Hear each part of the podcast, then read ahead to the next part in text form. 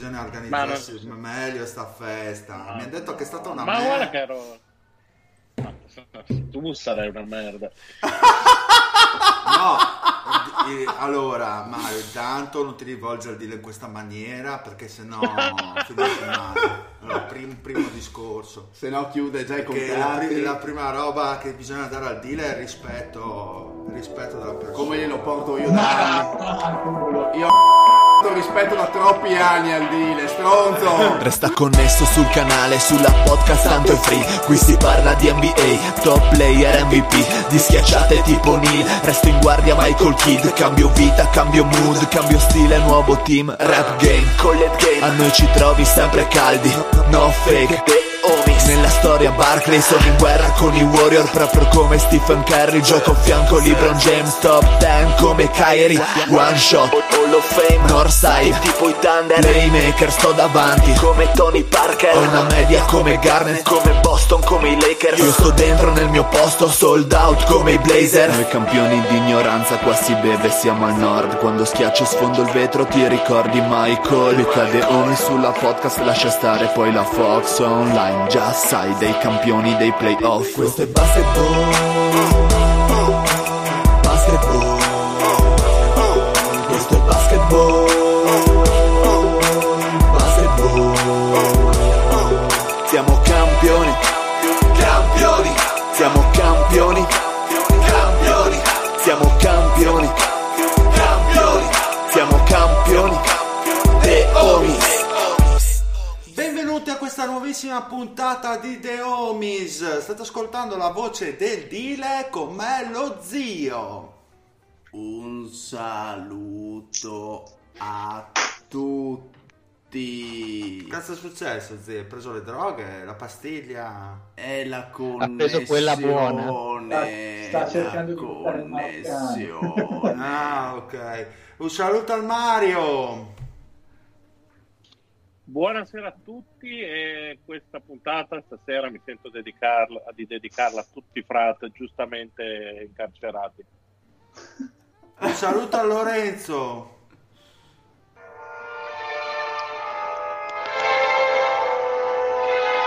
Ciao David.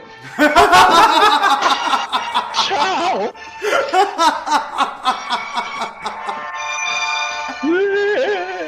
Ma non hai stappato la bottiglia buona per la cazzata di Fist? Hai stappato la bottiglia buona per la cazzata di Fist? Ma mi sono rovinato, ho stappato 10 bottiglie buone. E tanto non è cambiato un cazzo, perché è stato continuando a perdere. Stappale pure. Sì, vabbè, ma adesso almeno c'è un motivo per perdere, dai. Andiamo avanti. Sì. Comunque, ciao David, e soprattutto ciao signora. Federico! Bella rega, aspetto soltanto che cedano Barrett alla pari per Kevin Love, New York Knicks. Ma no, veramente, sono lì che fremo. E la Madonna, bella demenza. Allora, questa puntata, seconda parte del Power Ranking, facciamo dalla 14ª posizione alla prima.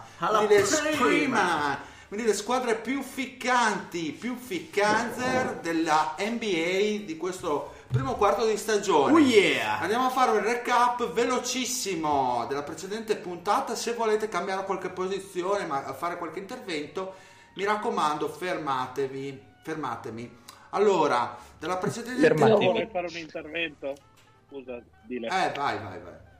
Rivolta a Lorenzo, me coglioni. Dicevamo, recap della precedente puntata, quindi posizioni tra la 30 e 15ª. Mi raccomando, interrompetemi se.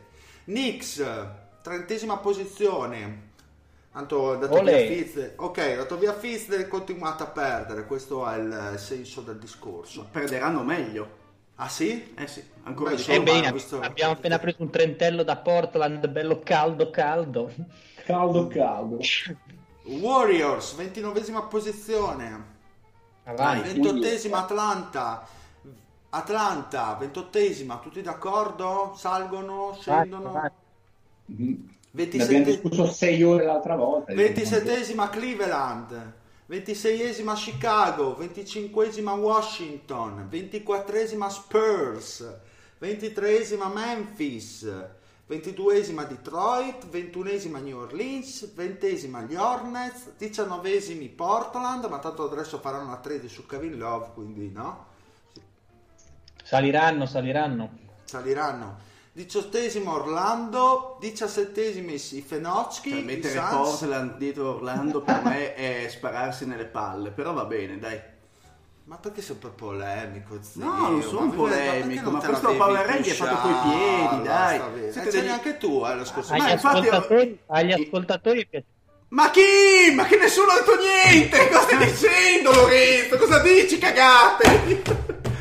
Vendiamolo il prodotto, stai zitto, vendiamo il prodotto. Ma lo fumiamo il prodotto, non lo vendiamo. 16esimi ok sì, 15esimi Sacramento Kings. Ho capito che non avete nessuna rimostranza da fare, quindi andiamo con la 14esima posizione. Fatemi ragionare qua, ragazzi. Allora, la redazione è divisa tra Minnesota e i Brooklyn Nets. Date, ma, Mario, io, Lorenzo, che avete votato. Se posso dire la mia, forse vedendo anche quest'ultima settimana invertirei, quindi metterei i Wolves alla 14. Io ho dato i Nets alla 14, per dirti metterei i Wolves sotto. Quindi loro alla 14, se posso fare un cambio veloce. Ok, quindi la maggioranza dice Timberwolves a sto punto, se tu cambi così in velocità. E esatto. Allora Mario, tu cosa vedi? Meglio i Nets, meglio Minnesota, come rimani tu? Avevo tra l'altro di seguito, quindi 14 Brooklyn e 13 Minnesota, quindi il range è quello, diciamo che non si va più giù. Probabilmente sono d'accordo sull'ultima settimana. E comunque nelle ultime 10 Brooklyn ne ha vinte 8 da quando non c'è Kyrie Irving, tra l'altro. Ma esatto. Che strano, quindi ci sta, ma tipo Boston l'anno scorso ne ha vinte 3 ed cavalca una striscia di 5 sconfitte, quindi ci sta che Minnesota sia peggio in questo momento di Brooklyn. È anche vero che delle 10 ultime partite dei Nets, cioè da quando Irving li ha abbandonati, hanno avuto un calendario piuttosto agevole. Però la domanda che un ascoltatore ha fatto a Mario sul gruppo riferito a Fox, io forse l'avrei fatta più riferita a Irving, cioè da quando se n'è andato la squadra ha iniziato a vincere. Sostanzialmente giocano come l'anno scorso, più che altro esatto. Dinwiddie un padrone proprio, cioè Dinwiddie gli sta dando dei tempi sul un padrino, altro che un padrone. Sì, è tutto un godfather. Veramente gli sta dando dei tempi sia in transizione che anche ad attacco a metà campo, che Irving non gli dava. Sembra brutto da dire, però comunque gli faceva inceppare qualche ingranaggio. Dinwiddie dà anche una mano in difesa, perché comunque alla fine è un playmaker di 2 metri abbondanti, 2,01 m, 2,02 m, quindi con un certo tipo di fisicità. Non sta tirando benissimo da 3, però comunque la squadra non sta soffrendo queste sue percentuali deficitarie. E onestamente, come avete detto giustamente voi, sono tornati i Nets dell'anno scorso, i Nets del run and gun, pochissimi possessi, altissimo numero di possessi, scusate, e niente, viene a dire bravi loro, sì, nel senso sono riusciti a riprendere. In compenso con Dinwiddie ha ricominciato a giocare decentemente Joe Harris, che nella prima parte di stagione sembrava un pochino appannato soprattutto dal perimetro, e invece come dicevi tu, con i tempi dettati da Dinwiddie ha trovato anche maggiore continuità, sta tirando con quasi il 46% da 3 a 6 tentativi e mezzo a partita, quindi direi un buon John Harris. Sì. Ma invece di Minnie cosa mi dici, zio, di queste ultime 2 settimane che li ho visti un po'? Se devo essere... Wiggins sembra un pochino... Se devo essere sincero, io li avevo messi nel mio power ranking nella prima metà, in quella più scadente della classifica. Li avevo messi 15esimi, sotto Sacramento Kings. Diciamo che galleggiano perché c'è Towns che è ovviamente in una forma... gli entra qualsiasi cosa, insomma fa qualsiasi cosa, e quindi la squadra quelle poche vittorie le deve a lui. Per il resto, parlavo giusto con il Dile lunedì sera, è una squadra che non ha playmaking, non ha passatori, per cui è un gioco abbastanza elementare il suo, quindi quando c'è da correre in transizione, quando di fronte a una squadra che difende poco può esprimersi su discreti livelli, anche perché in attacco comunque qualche gioco l'ha migliorato rispetto alle ultime stagioni, però l'esperimento Calver non è secondo me propriamente riuscito. Ovviamente lo fanno giocare perché Tig è in scadenza, quindi comunque Calver dovrebbe essere quello che andrebbe a coprire il ruolo il prossimo anno, però mi sembra molto molto timido e non ha una visione di gioco verticale. Escluso lui, la squadra galleggia, cioè nel senso, Covington secondo me tira fuori parecchi castelli dal fuoco nei momenti difficili e poco altro. Manca Lehman in questo momento, che sembra un giocatore abbastanza X, però dà una certa solidità in attacco e in difesa non è poi così da buttar via.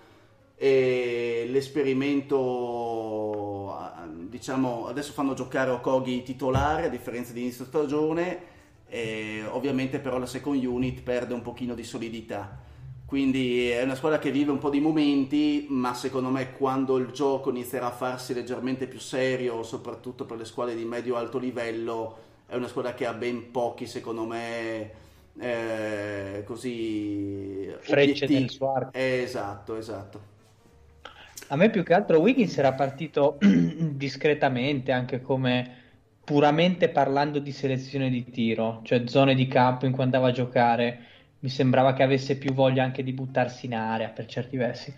Mi sembra, per quel poco che ho visto, perché Minnesota l'ho vista poco ultimamente, mi sembra che sia tornato un po' il vecchio Wiggins. Diciamo che nella prima parte di stagione, cioè, conserva ancora in questa fase di stagione le sue migliori statistiche di carriera in termini di punti, di assist e di rimbalzi.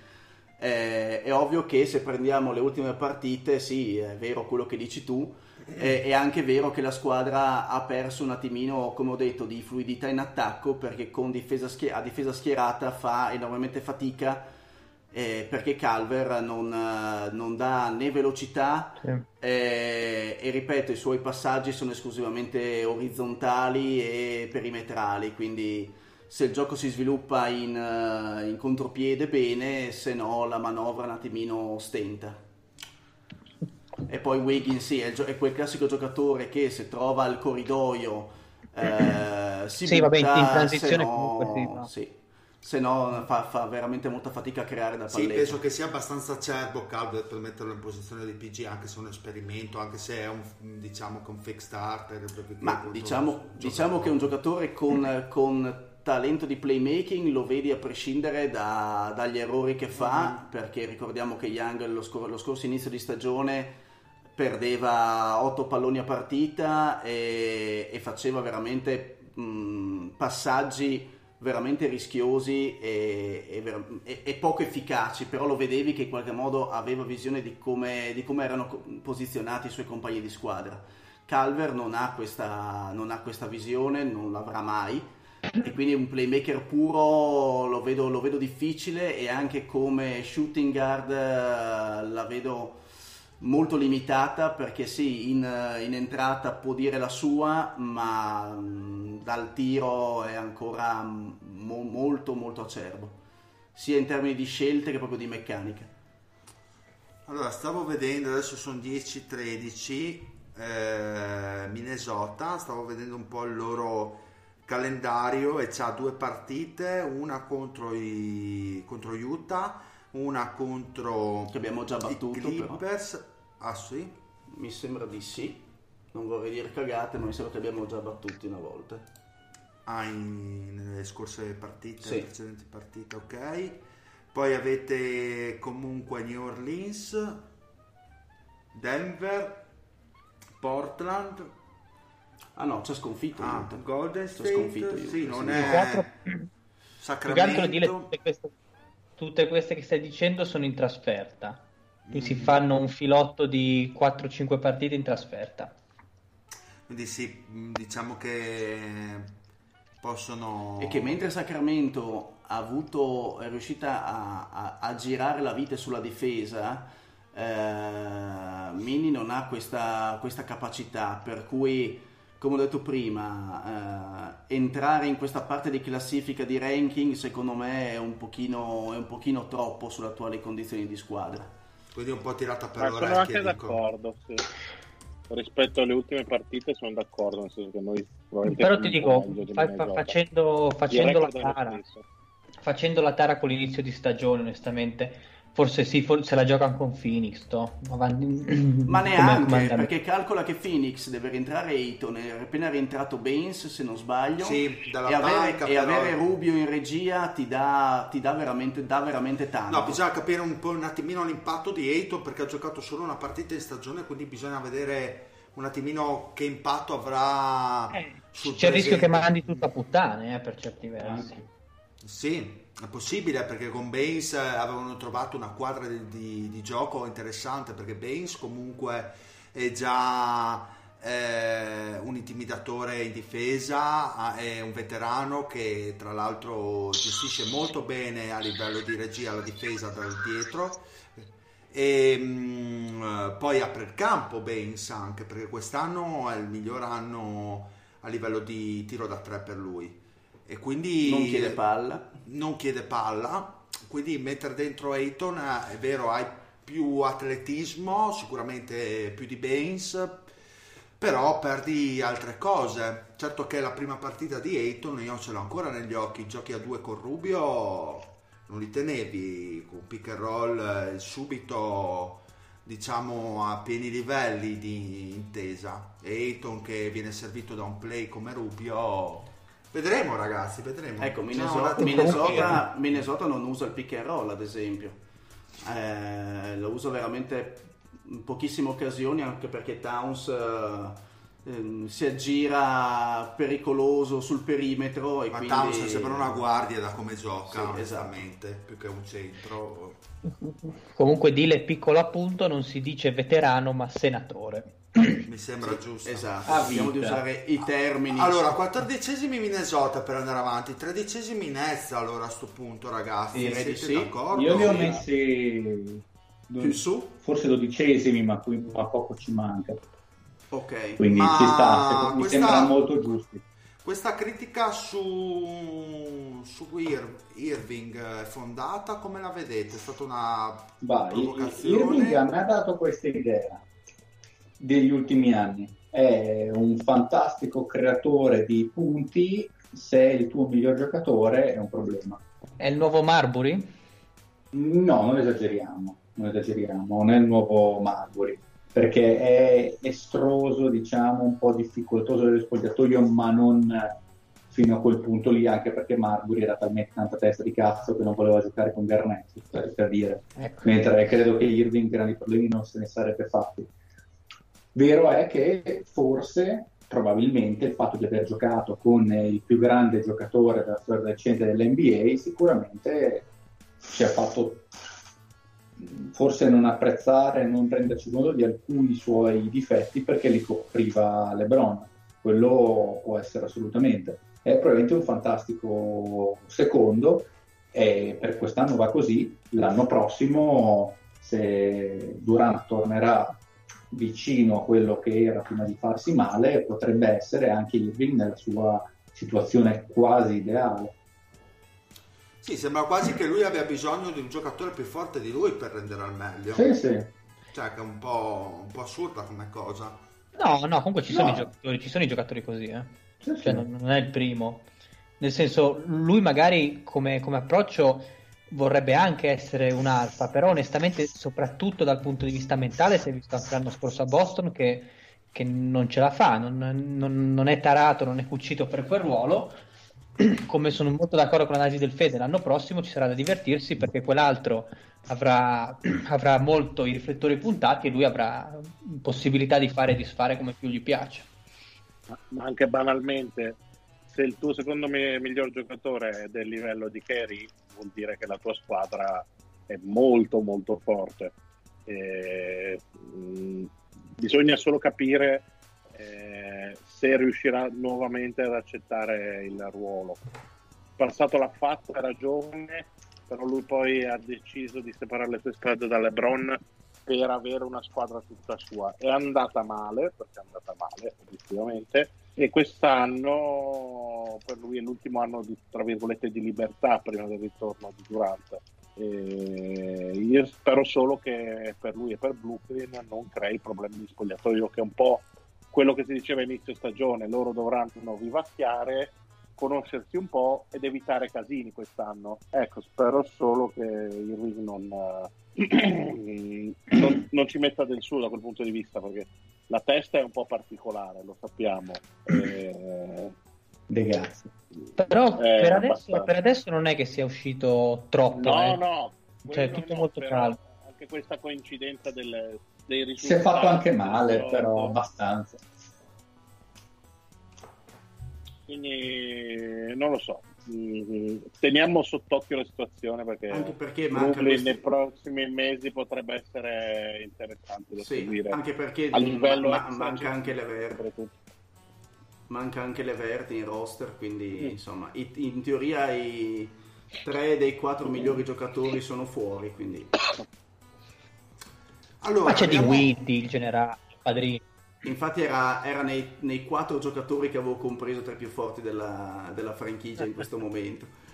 Ah, perfetto. Allora andiamo con la 12ª posizione e tutta la redazione è allineata con Utah. A parte lo zio che mette Indiana praticamente alla 12ª posizione e aiuta all'11ª posizione. Beh, in realtà diverse posizioni sono abbastanza assimilabili nel resto del mio power ranking, nel senso che non cambia poi molto come tra la 9 e la 8 delle mie posizioni, che poi vedremo, non c'è molta differenza.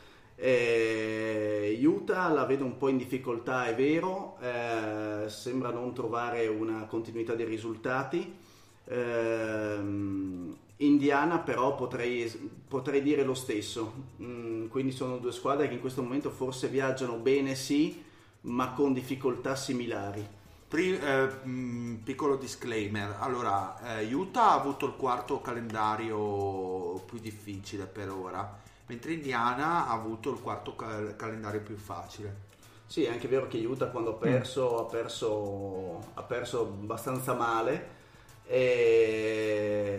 Però come a Toronto. Sì, però comunque è la stessa squadra, c'è un Bogdanovic in più e un Mike Conley, forse quella è la difficoltà in questo momento della squadra, cioè trovare una fluidità di gioco, forse quello che manca, ma secondo me è quello che manca anche a Indiana. Per questo dico che sono due squadre che hanno difficoltà secondo me similari e le ho messe una vicino all'altra. Adesso se le invertiamo non fa assolutamente differenza, assolutamente no. Niente. E tra l'altro adesso vediamo un attimino le differenze tra quest'anno e l'anno scorso, perché quest'anno sono 24esimi come offensive rating, 11esimi come defensive rating. L'anno scorso invece stiamo parlando dei Jazz, sì, dei Jazz, sì. Invece quest'anno, l'anno scorso scusate, erano 15esimi in offensive e secondi in defensive rating, quindi tanti problemi in attacco e tanti problemi comunque in difesa, perché passare dalla seconda difesa della Lega alla 11ª passa un bel po'. In attacco è un problema che ha sottolineato bene lo zio, cioè proprio fluidità, nel senso che negli anni scorsi a me piaceva anche vedere Utah come attaccava. Quest'anno sono faticosi da vedere, cioè nel senso mi sembra un attacco abbastanza stagnante. Conley non riesce a dare i famosi ritmi, ritornando in tema di Widdy, E Mitchell molto spesso lo vedo provare delle soluzioni estemporanee che sono abbastanza fuori dalle regole, ecco, di attacco di coach Snyder. Gobert fa quello che può, comunque non è una macchina offensiva e dietro gli risolve un sacco di problemi.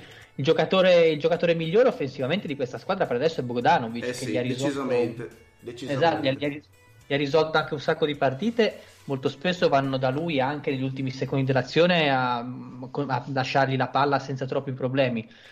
Secondo me non è un problema, mi sembra la classica stagione di Utah in cui navigano a vista fino a metà gennaio, poi comunque anche per il motivo che il calendario diventerà più facile cominceranno un po' a triturare, perché a me, ripeto, come dicevo in preview, questa squadra piace, secondo me è costruita molto bene e piano piano, cioè non è una squadra che deve vincere ora, comunque è una squadra che comunque è fatta per andare per la prima volta, parlando di Utah, oltre un certo tipo di risultato. È anche vero che a inizio stagione mi avevate deriso perché avevo accennato al fatto che Jeff Green potesse giocare parecchio e infatti sta giocando purtroppo parecchio, e questa dimostrazione che, a parte insomma il quintetto, il resto della squadra, come avevamo accennato, non è a livello di quelle superiori, e questo potrebbe in termini di lunghezza della stagione far pagare un pochino i conti. Io sto cercando di capire se Conley deve soltanto ancora adattarsi o se ha perso un passo. Ma secondo me è un po' Conley, è un po' anche un appannamento, non so se momentaneo, di Joe Ingles, che è un po' meno anche lui aiutante in questo caso. Sta giocando abbastanza male. Sì, nel senso che lo scorso anno la palla, diciamo che la faceva girare molto anche lui, e quest'anno invece sembra un pochino fuori da quelli che sono i meccanismi di gioco. Magari è solamente un momento, poi ripeto, a livello secondo me di potenza, in potenza Indiana e Utah si assomigliano molto. Quindi diciamo che i problemi sono un po' far rientrare Conley all'interno del sistema, che insomma sembra che abbia grosse difficoltà, e poi si sono riscoperti notevolmente corti. Questo è un attimino quello che emerge, queste sono le difficoltà. Anche perché Exum, che comunque hanno scommesso, fa fatica a stare in campo. Sì. Exum ormai ci abbiamo perso anche le loro, Exum ormai è purtroppo, a me dispiace tanto perché a me piaceva tanto, purtroppo è abbastanza andata, purtroppo un po' affacciata dagli infortuni che gli hanno distrutto il percorso di crescita, un po' per caratteristiche fa fatica, almeno quantomeno doveva diventare un signor difensore. Forse tutti gli infortuni gli hanno tolto parte della mobilità, perché non gioca, ma non gioca per un motivo, non perché è cattivo lo Snyder.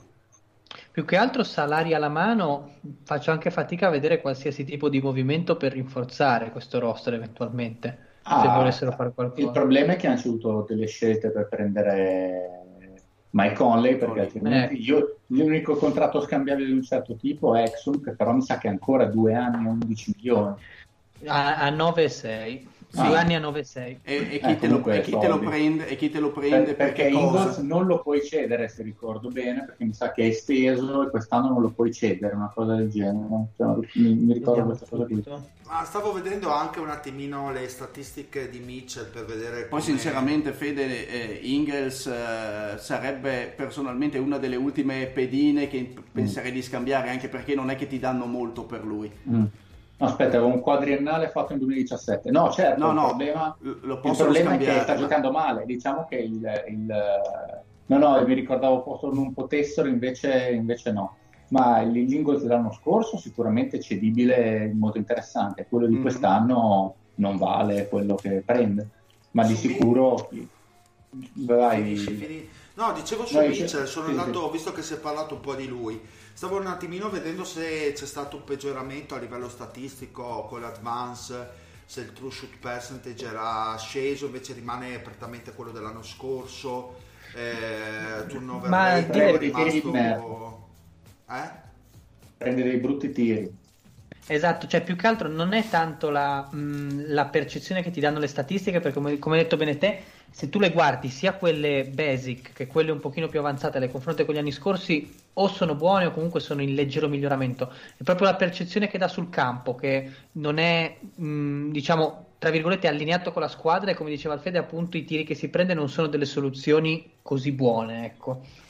Dio, quella statistica che viene più alla mano è il net rating, che è 0.8 confronto all'anno scorso e al primo anno che era 6.8, però va detto anche che i Jazz hanno una difesa peggiore quest'anno, quindi è anche quello che te lo fa leggere in maniera diciamo più negativa. Il migliore effettivamente l'avete detto voi, Bogdanovic, che ha un true shoot percentage del 60%, cioè del 60.4, tra l'altro una roba fuori da ogni grazia di Dio per Bogdanovic, che tra l'altro fa 20 punti a cartellino, insomma, a partita, quindi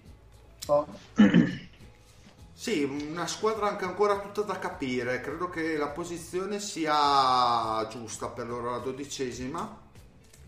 Io onestamente li metto sotto Indiana, per riprendere un attimo quel discorso lì, che onestamente penso che tutti ci aspettassimo un pochino di più, anche se ripeto magari ne riparleremo ad aprile, quando sì, perché quando magari di prima a Quito, almeno io guardando la difficoltà del calendario avrei messo Indiana praticamente sotto Utah, appunto perché hanno avuto il quarto calendario più semplice.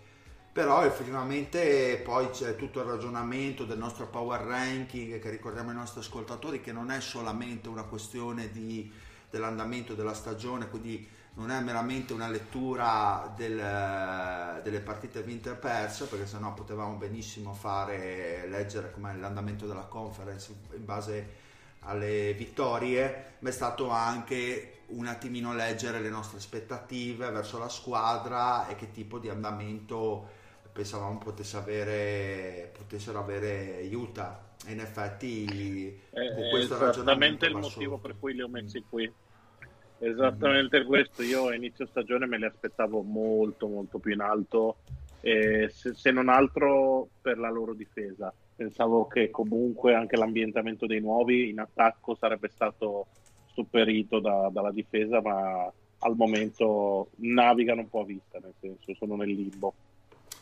Allora, io direi parlando invece di Indiana, scusa se ti interrompo, sì, Dile, comunque loro pareggiano un calendario molto facile con gli infortuni, perché io adesso non credo siano mai riusciti a schierare una rotazione sana, perché ora Miles Turner, ora Brogdon, TJ Warren mi sembra che sia fermato, cioè nel senso hanno avuto un sacco di problemi anche loro con la gente ai box. Oladipo, Oladipo. Che tra l'altro TJ Warren era partito molto male, se vi ricordate, il primo mese, e invece dopo è ritornato abbastanza in linea con quello che faceva Phoenix. Come tutta Indiana. E su Indiana, a parte diversi infortuni, aspettiamo che rientri comunque Oladipo. Come l'avete vista? Quali sono le vostre valutazioni in merito? Secondo me, se posso dire solamente un breve commento, secondo me manca un leader che dovrebbe essere, presumo, Oladipo, no? Esatto, e quindi in questo momento veleggiano discretamente bene, vuoi per il calendario, vuoi perché comunque hanno del talento e perché comunque hanno un gioco consolidato. Però effettivamente Sabonis ancora non è, e forse non so neanche se sarà mai il primo giocatore di questa squadra o di una squadra in generale, no. E Brogdon nemmeno, nonostante insomma la sua stagione ad alti livelli. Secondo me devono aspettare Oladipo per prendere un attimino per capire quanto hanno. Esatto, quanto ne hanno, sì. Fino a quando possono salire. Io sono un po' controcorrente su questo discorso. Secondo me loro stanno perdendo un po' di tempo, perché sono dell'idea che debbano sbrogliare sta storia della matassa dei lunghi il prima possibile. Cioè io li vedo giocare in attacco parlando, perché in difesa bene o male, e vedo un Miles Turner che è sempre costantemente a pascolare in angolo, Sabonis che ha una quantità di tocchi spropositata. Così facendo, secondo me, lo stanno svalutando tantissimo Turner, e stanno mettendo forse troppa palla in mano a Sabonis, che comunque la sa gestire, però veramente lo stanno caricando tanto. Secondo me è una situazione un po' ambigua che devono risolvere il prima possibile, perché Turner sta perdendo tantissimo valore. Dovrebbero provare a questo punto a dire facciamoci una ragione, o lui o l'altro, insieme no, non possono sinceramente coincidere. Lorenzo, Turner secondo me non è un terminale offensivo ed è giusto che in attacco Sabonis abbia la precedenza, cioè abbia la quantità di tocchi necessari, perché Sabonis in attacco vi porto ha dei movimenti diversi, ma certamente, zio, però non me lo fai giocare in angolo come un tiratore qualunque, fagli fare dei blocchi, fallo bloccare sulla palla, mettimelo in area, fai qualcosa. Lo stanno un attimo ingabbiando, per così dire, cioè nel senso non stanno sfruttando come dovrebbe, e a questo punto se hai quel tipo di giocatore lì e non lo sfrutti, dallo via e vedi di prendere qualcosa di più funzionale, non stare lì infatti. Ma sono d'accordissimo con te, nel senso che il pitturato Sabonis è un giocatore prettamente che si muove in una zona centrale di campo, e avere due giocatori lì sono oggettivamente troppi. Sono pienamente d'accordo con te che uno dovrebbero fare una scelta, e sono anche convinto, e ve lo dico già da un anno a questa parte, che Turner non ha tutto questo hype e potenziale che tanti descrivono. Difensivamente magari non si discute, però allora io comincio a pensare che tra i due sarebbe meglio liberarsi di Turner, e vi porto un paio di statistiche che poi trovano il tempo che trovano, perché comunque le ho viste adesso, non c'è una vera e propria ricerca certosina a riguardo, però giusto uno apre, va alla Gigione a vedere le line up di Indiana quest'anno e scopre che la line up che ha giocato più minuti, 165 complessivi, sono stati Lamb, Warren, Myles Turner, Sabonis e Brogdon, e hanno un net rating di 16.7. la seconda per minuti complessivi 66, TJ Warren, Samson, Sabonis, Brogdon e Holiday, che continua ad avere un net rating positivo di 17.4. quando cominciamo un po' a scorrere, poi ovviamente le line up sono con Turner, sono prettamente con i panchinari, sono tutte negative, la line up più scambiabile. Non so cosa ne pensate voi. Io sono dell'idea. Vai Mario. No, ma penso che Sabonis ha fatto cambiare idea a tante persone nell'ultimo anno. Io un anno fa sicuramente avrei preso ad occhi chiusi Turner per tutto il potenziale e difensivo, e secondo me poteva costruire qualcosa di molto buono anche in attacco, ma ad oggi Sabonis è nettamente un giocatore migliore, secondo me, e penso sia anche la loro idea.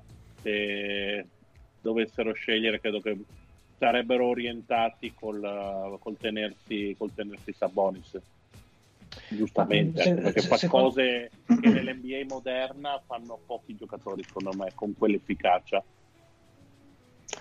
Senza dubbio, sono d'accordo, però secondo me il fatto che sia un giocatore migliore è perché è il contesto che favorisce Sabonis che penalizza Turner, secondo me solo per quello. È per questo che dico che andrebbe scambiato, non tanto per una questione di upside, di tipologia di giocatore, uno è più forte, uno è più scarso, ma perché per il contesto per cui Indiana adesso Sabonis è il giocatore che gli serve e Turner prende di più. Esatto. Però vi voglio sparigliare le carte, perché sono andato a fare la 4-player lineup e la stessa per dirvi: Jeremy Lamb, TJ Warren, Sabonis, Brogdon ha un hit rating di 8. Poi andiamo a prendere Lamb, Warren, Myles Turner e Brogdon, e indovinate cosa? Il hit rating è superiore, 12. Per dirvi giusto per rompervi i coglioni e smentire quello che ho detto prima.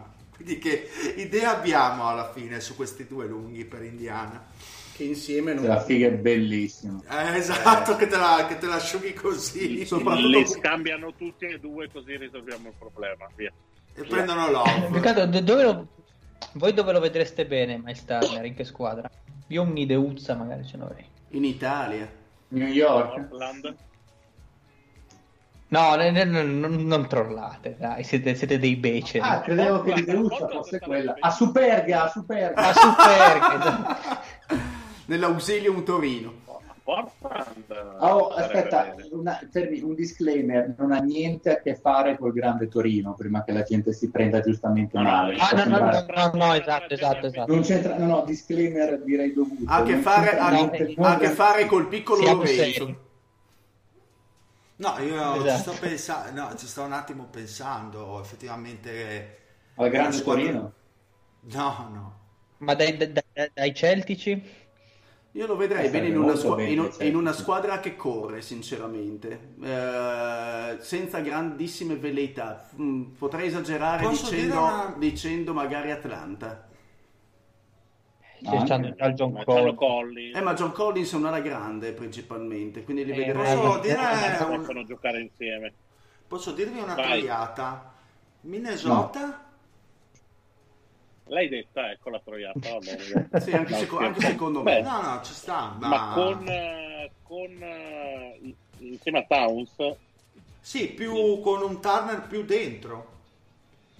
Più difensore proprio. Secondo me Towns più fuori. È la stessa cosa. Ma io vi ripeto, secondo me un'altra squadra texana che è il reparto lunghi bene ma non benissimo. Con uno che sa tanto amata. Che uno che sa passarla, intendi? Spurs, no, io intendevo proprio gli Spurs. No, con Porzingis. No, ci vorrebbe una squadra dove lui non dovrebbe avere responsabilità offensive. I Celtici. Quella migliore l'ha detto Lorenzo. Ma siccome non vogliamo che Lorenzo abbia ragione, guardate che ci metto 20 minuti a salir su,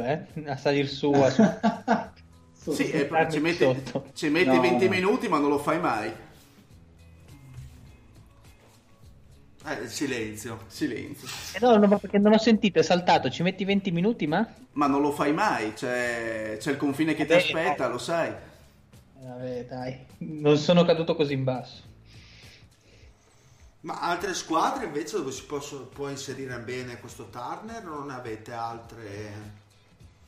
E la butto lì. Questa proprio tanto accazzata, ma. No, niente, lasciate stare. No, dillo, tanto ho detto io quella di Minnesota, puoi dirla anche tu, non è che siamo qua tra... No, comunque qualunque squadra per cui un bel difensore che gli chiuda l'area e che comunque abbia occasionalmente un po' di range dalla media. Sarebbe perfetto a prendere il posto però l'anno prossimo di Millsap. Beh, troppo centro però, sinceramente. No. Un po' per le cose che fa. No, beh, se l'anno prossimo, che cazzo ne so, anziché al posto di Ibaka, che tanto muore anche Margasol, lo metti i Raptors. Ecco, bravo, questo già mi piace di più. Bella coppia con Siakam. Sì, questa qua. Sì, questa cosa che mi piace di più. Veramente. Dai, ce le hanno le soluzioni i Pacers, comunque per sbolognarlo non è comunque uno che lo vendi benissimo. Ah, lo dai come ti prendi un paio di prime, una roba del genere, o una prima e qualcosa. Non ha neanche un brutto contratto che gli hanno prolungato quest'estate, no? Cosa ha fatto? 74x4. Avevano un contratto identico lui e Sabonis. Secondo me prendi più Sabonis. Sono Bausa, poi si è firmato un 84 un 80 per 4. Non avevano lo stesso contratto? No, potrei sbagliare. Allora, Miles Turner prende 18 netti fino al 23, quindi 18 per 4, cioè 18 moltiplicato su 4 anni, e Sabonis sì, anche lui 80 su 4 anni. No, scusate, allora Miles Turner sono 72 per 4 e Sabonis 80 per 4. Infatti io ho 80 per 4. Un paio di milioni in più. 8 milioni in più. 18. Sì, 2 milioni l'anno. 18 uno e 20 l'altro. Beh, comunque sono contratti buoni. Sì, scambi. Volendo, se hai voglia, li scambi. Io rimango a vedere che cosa si muove, perché non è che ci sia tutto questo mercato al momento. e soprattutto tutti sanno che a Indiana ce n'è uno di troppo e si tenderà un po' a tirare giù il prezzo. Però per tirare le fila del discorso, poi andiamo alla 10ª posizione, comunque tutta la redazione sarebbe più propensa a Maestà nel confronto a Sabonis, dovessimo tirare un attimino da la spada di Damocle. Mm. Da cedere, ma... dici? Sì, da cedere, sì. Da cedere. Sì, sì, io sì, ti ripeto, non per un discorso più o meno forte l'uno dell'altro, ma per un discorso di contesto. Ok, sì, perfetto. Sì.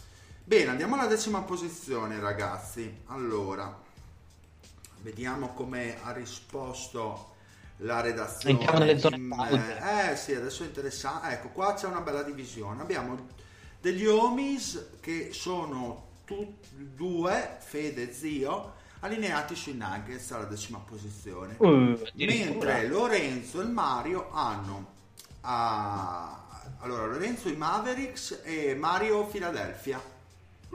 Quindi chi vuole partire di Lorenzo e Mario, perché abbiamo già due allineati? Lorenzo, vai. Prego. Ma Dallas. Io i Mavericks, allora forse adesso rivedendo magari anche record e tutto quello che stanno facendo, sono stato un po' cattivo, però onestamente lasciando da stare qualsiasi tipo di discorso sui giocatori che ci sono dentro, parlando seriamente, hanno fatto un inizio di stagione sorprendente, fuori da qualsiasi aspettativa. Mi rendo conto che forse questa 10ª posizione è più, che è concettualmente sbagliato, quando si fa un power ranking è più un discorso di impotenza, cioè quello che possono fare, cioè nel senso non volevo metterli troppo alti perché secondo me prima o poi lasceranno spazio a delle squadre che ho messo più avanti, che è sbagliatissimo.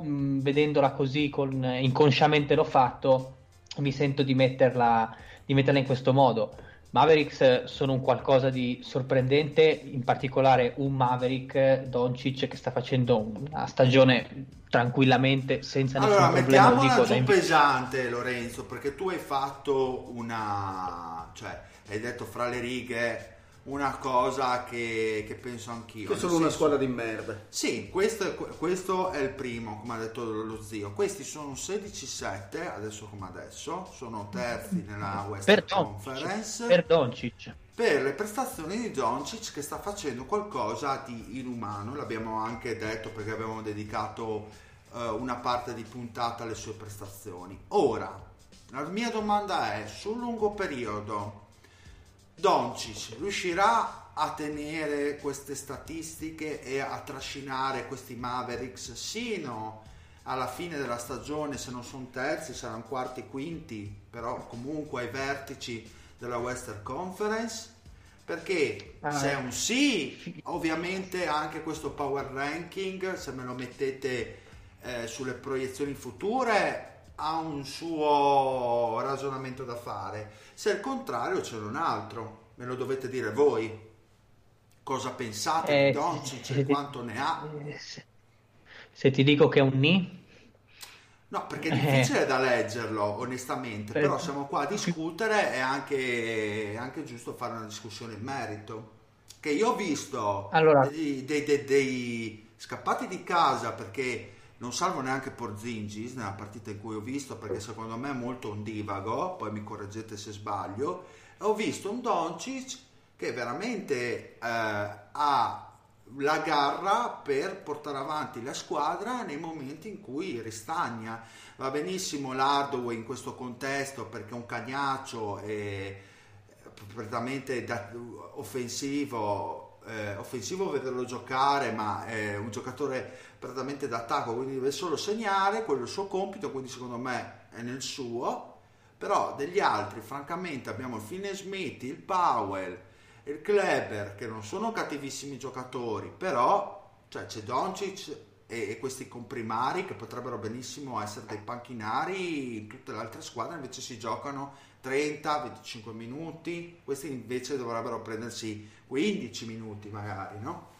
Questa è la mia idea, quindi non so quanto possa durare questo sloveno arrembante di 20 anni per 82 partite NBA, perché e finisco il discorso. Ma secondo me non è il punto, però. Vai Fede, allora vai.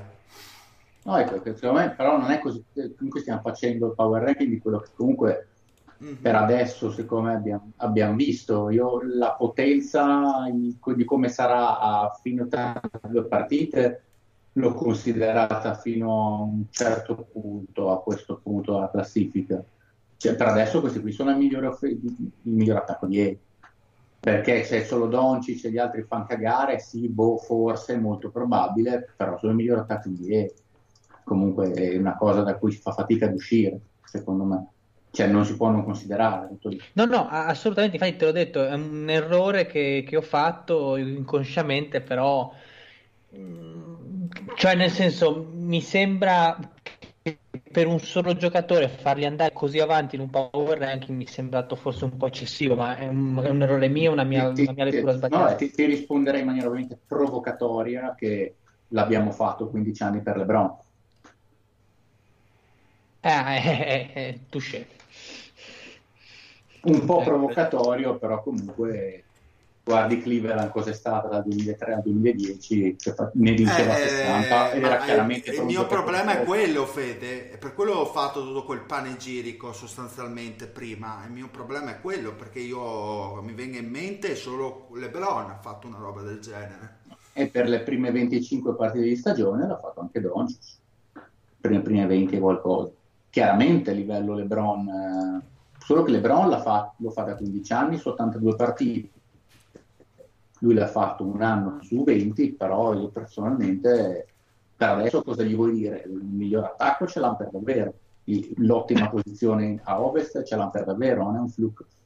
Per curiosità, Fede, tu e lo zio, a che posizione li avete messi, se si può spoilerare? Io li ho messi alla settima. Io alla quinta. Cavolo. Sì, ovviamente il discorso, per lo stesso discorso che stava facendo il Fede.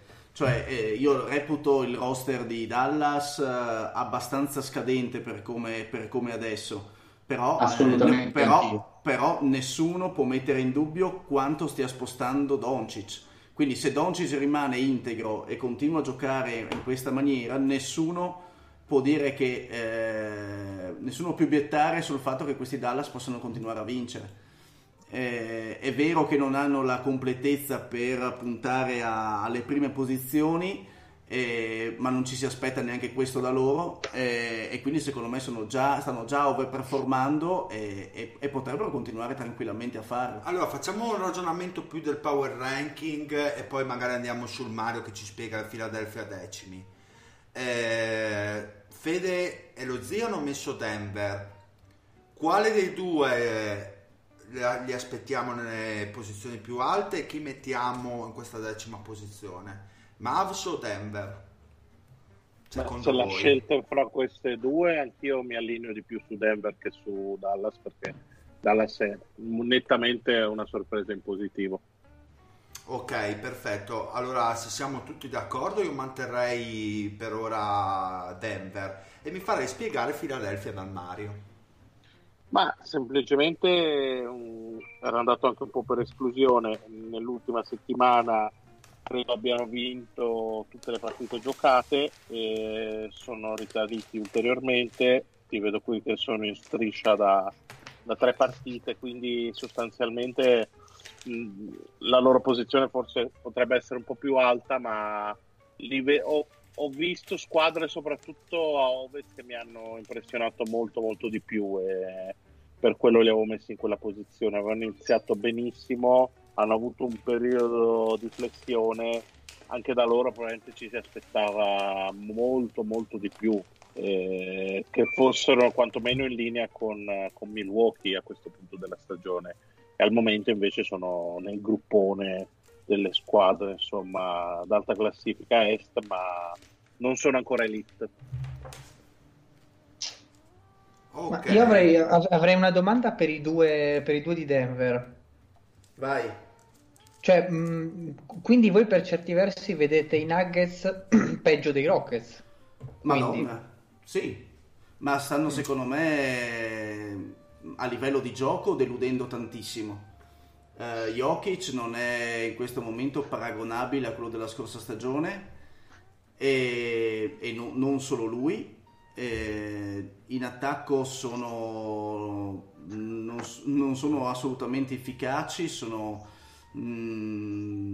veramente lenti nel gioco, ed è per questo che non riescono neanche a trovare facili soluzioni, tendenzialmente estemporanee o di ISO o dovute o ringraziando il dio talento, e quindi secondo me sono una discreta delusione in questo inizio di stagione, visto che comunque le aspettative su di loro erano piuttosto elevate, e questo dimostra quanto siano Jokic dipendenti e quanto il contorno sia buono, ma non ancora da poter pensare a Denver in questo momento. Parlo su altri livelli. Hanno la miglior difesa dell'NBA comunque, eh? Sì, hanno la miglior difesa dell'NBA, ci mancherebbe, cioè non è che sono dei brocchi, però sinceramente mi sarei aspettato un'evoluzione globale maggiore da parte di Denver in questo momento. E puoi avere una difesa ottimale, ma se in attacco fai tanta fatica come stanno facendo loro, che sono una delle squadre che segnano di meno, sinceramente non vai tantissimo avanti. Poi ovvio, magari si riaccende la scintilla, trovano qualche meccanismo, oliano qualche meccanismo. Non parlare di scintille. No, non parlo di scintille, torno nel mio e sto zitto, vai Fede. No, la cosa in effetti è un po' strana, nel senso che l'anno scorso sono stati decimi in defensive rating, quindi diciamo che è una tendenza a migliorare, perché Denver era considerata fino a 2 anni fa una delle peggiori difese NBA, e poi sono cresciuti fino all'anno scorso. Quest'anno c'è stata non solo una conferma, ma un salto di qualità non indifferente, perché in defensive sono secondi, in attacco però l'anno scorso erano sesti, quest'anno sono 22esimi, quindi il problema offensivo c'è un peggioramento abbastanza palpabile, secondo me. C'è Jamal Murray che a mio avviso non è cresciuto con le aspettative che poteva avere su questo giocatore, rimane sempre esattamente uguale all'anno scorso, ma esattamente. E io ragazzi mi sono rotto i coglioni di Gary Harris, secondo me. Però non è un buon commento quello su Murray, detto che è lo stesso dello scorso anno, secondo me fa parte di quella Esatto, in più le vittorie di Denver finora, soprattutto quelle con alto differenziale, sono contro squadre nettamente più deboli, contro le squadre di pari livello o superiori hanno fatto molta fatica, per questo anche l'ho messa in questa posizione. Poi non so se sono le stesse motivazioni che ha il Fede a riguardo. No, Come riguardo Murray è rimasto uguale all'anno scorso, ma nel senso proprio anche solo come medie, punti, cose, è rimasto identico e non è migliorato le decisioni, l'impressione. Sì, anche io sono contento. Vi dico una cosa. Mi avete bella è la figa. No, quello no. Mi avete convinto. C'è anche da dire che se dovessimo parlare... Ci provi con l'amica? O ci provi con l'amico? No, sta buono. Guarda che la regola dell'amico non sbaglia mai. Comunque un altro dato che vedo ora, che me l'ero perso, sono il 29esimo pace della Lega. Esatto. Sì. Però l'anno scorso erano 27esimi, non sono mai stati un pace strabordante. Anche perché con gli occhi non puoi correre. Con il mostro che si trascina per il campo. Comunque il mostro è calato a livello di realizzazioni quest'anno, e sono 4 punti in meno dall'anno scorso. Non c'ha voglia di fare niente, è un indolente. Non ci sbatto. No, ma resta il fatto però che comunque sono tra queste squadre qui forse sono quelle che ha più possibilità di salire comunque, sì, rispetto ai power ranking attuali. Comunque la difesa rimane difesa, più i Jazz può solo migliorare, forse più i Jazz forse giocano più. Loro sì, forse più Jazz. siamo lì secondo me. Tra l'altro possono salire di un'altra maniera, entrambi hanno una difesa solida, quella di Denver è già adesso più solida, Allora, e possono salire molto in attacco. Se siete d'accordo, io metterei decimia allora Denver in contumacia e andrei con la nona posizione, che è molto interessante. Ma in contumacia di chi, Dile? Tutti noi. Del Patrick. Questo qua è un po' come sopra sotto il bar in contumacia. Allora, abbiamo la nona è più interessante, ragazzi. Allora, fatemi capire perché è abbastanza complessa qua per noi.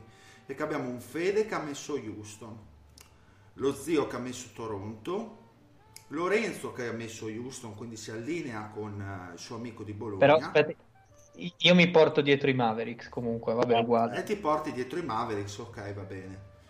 E poi abbiamo Mario che mette Philadelphia e Miami al nono posto, perché Dallas lo mette all'ottavo, quindi dobbiamo un attimino capire se il punto è di Dallas, la nona posizione, o se possiamo farla salire ancora. Aiutatemi voi. Vedete delle squadre annunciate, vedete una nona più probabile di Dallas, aspettiamo ancora. Cosa dite? Per me Dallas può ancora salire. Può salire, io l'avevo messa penso ottava, ma rifacendolo credo che la farei salire di più, sì. Quindi escludiamo Dallas dalla nona posizione. Esatto, escludiamo Dallas, rimane Philadelphia, Miami, Houston alla nona. Quale di queste squadre fareste saltare, aspettare? Qual è pronta per la nona posizione secondo i vostri ragionamenti? Io mi allineo al mentore e dico i Rockets alla 9. Per me i Rockets sono quelli, perché stanno deludendo oggettivamente. Cioè stanno deludendo, in realtà stanno facendo esattamente quello che mi aspettavo più o meno. Però è deludente per una squadra che dichiara di essere da titolo e invece la fa. Beh, un discorso simile a Philadelphia, tutto sommato, anche loro sono un po' più in basso di dove dovrebbero essere, sempre comunque lì a portata, perché... con la differenza che Houston, per come è strutturato adesso, a me non sta dando l'idea di poter uscire dall'impasse, mentre Fila qualche possibilità di più te la dà. Fila a me sembra che stiano proprio giochicchiando, come per dire facciamo navigando, passare. Sì, certo. Quindi, e quello è un problema. Convinto anche a me su Houston. Guarda, se prendessero una bella ala fatta bene, che gli dà dello shooting, poi ovvio in questo momento stanno giocando senza Eric Gordon, anche loro il terzo miglior giocatore, gli apre il campo, cazzi e mazzi, gli cambia la vita. In questo momento stanno giocando male e comunque le difese si vede che stanno, secondo me, pian piano le difese apparentemente competenti, tipo quelle di Los Angeles, dei Clippers o magari anche quella di Milwaukee quando arriverà, si stanno abituando a vedere che non c'è più Chris Paul che ti punisce i raddoppi sul tiro da tre, ma c'è Russell Westbrook che invece è molto poco, è abbastanza riluttante a prendersi il tiro. Cioè, i Clippers hanno raddoppiato Harden in maniera sistematica, per dire, e Harden dopo un po' inizia un pochettino ad andare fuori giri, perché comunque è una difesa asfissiante quando le squadre del genere te la possono fare, e quella secondo me pone grandi limiti a quello che Houston può fare, gli manca proprio della roba. Però voglio dire, questi sono, parlando di Houston, 15-8, quarti in Western Conference, terzo miglior attacco, 15ª difesa. L'anno scorso era il secondo miglior attacco, 17ª difesa. È una realtà che sono noni a livello di power ranking, sono sotto le aspettative, o un po' una punta al cazzo a sto punto. Perché no, beh, è un po' diverso, diciamo, l'anno scorso. Cioè, il fatto è, scusa Fede che finisco il pensiero, perché il fatto che fossero corti penso che non sia una sorpresa, giusto? Ecco, quindi non so che attese ci potevano essere su Houston. Poi è vero, se tu mi fai il discorso, vabbè, questi qua erano una contender, magari in teoria dovevano essere quel paio di vittorie in più per essere sopra Dallas, e quindi diciamo terzi in Western Conference, sotto Clippers, sotto Lakers, erano in linea con anche le aspettative, credo, no? Vabbè, quindi sono un paio che erano corti, ma sono corti, però gli manca il terzo miglior giocatore, quindi è un problema. Però no, è vero, però secondo me anche rispetto al fatto che gli manca Eric Gordon stanno giocando comunque peggio, perché non sto vedendo progressi nel gioco rispetto alla prima partita di regular season, anzi mi sembra che Harden e Westbrook insieme giochino più o meno come giocavano un mese fa, con la differenza che alcune difese adesso stanno un pochettino provando a limitare Harden in alcuni casi e anche riuscendoci. Il quindi problema, la questione è quella lì. Quindi siete tutti d'accordo a mettere noni Houston? Io personalmente li avevo messi più in su, però mi allineo con la maggioranza. Quindi noni Houston Rockets, adesso dovete dirmi se è il turno di Philadelphia, Ottavio, o se possiamo mettere i Dallas. Io avevo messo Miami, ottava. O Miami, anche su quelle le squadre che girano. Io ho messo Miami. Facciamo tra Miami e Dallas? Ok, dai, tra Miami e Dallas mi sembra onesta come cosa. Partiamo da Miami, che sta facendo una grandissima stagione al di sopra delle mie aspettative, penso di tutti i The Homies anche, no? Se andassimo a prendere Maurizio Mosca, le previsioni credo meglio di no, ma andiamo a prenderlo questo Maurizio Mosca. Esatto. No, serve, tranquilli, dai. Io sono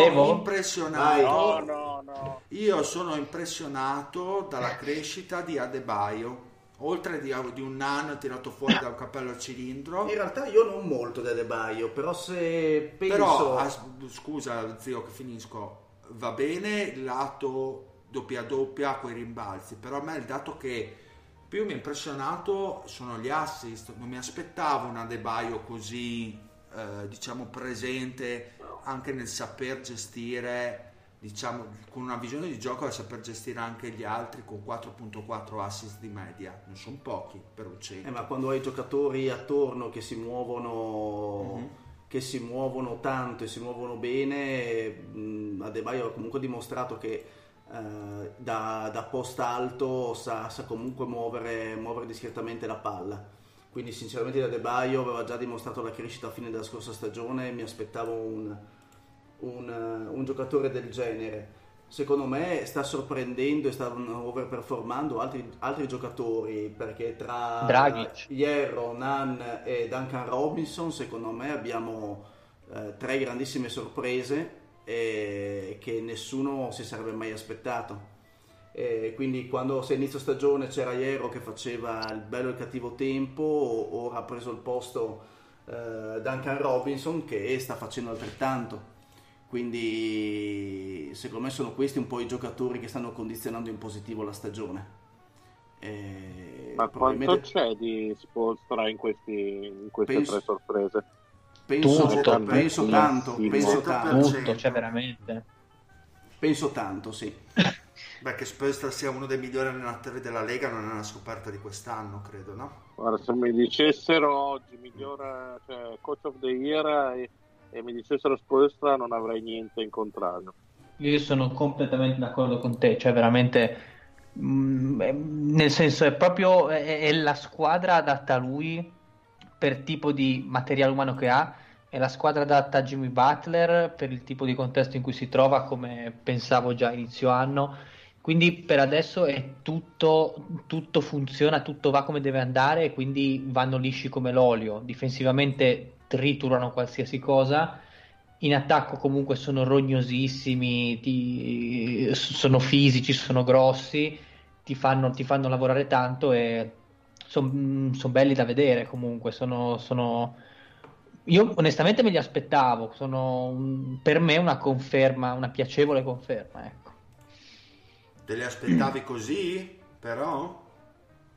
No, non me li aspettavo, diciamo non così scintillanti, però comunque i presupposti che c'erano all'inizio stagione mi facevano pensare una Miami, come ho anche detto, molto più vicina alle prime dell'est che al gruppetto delle Indiana, delle Brooklyn o delle altre, ecco.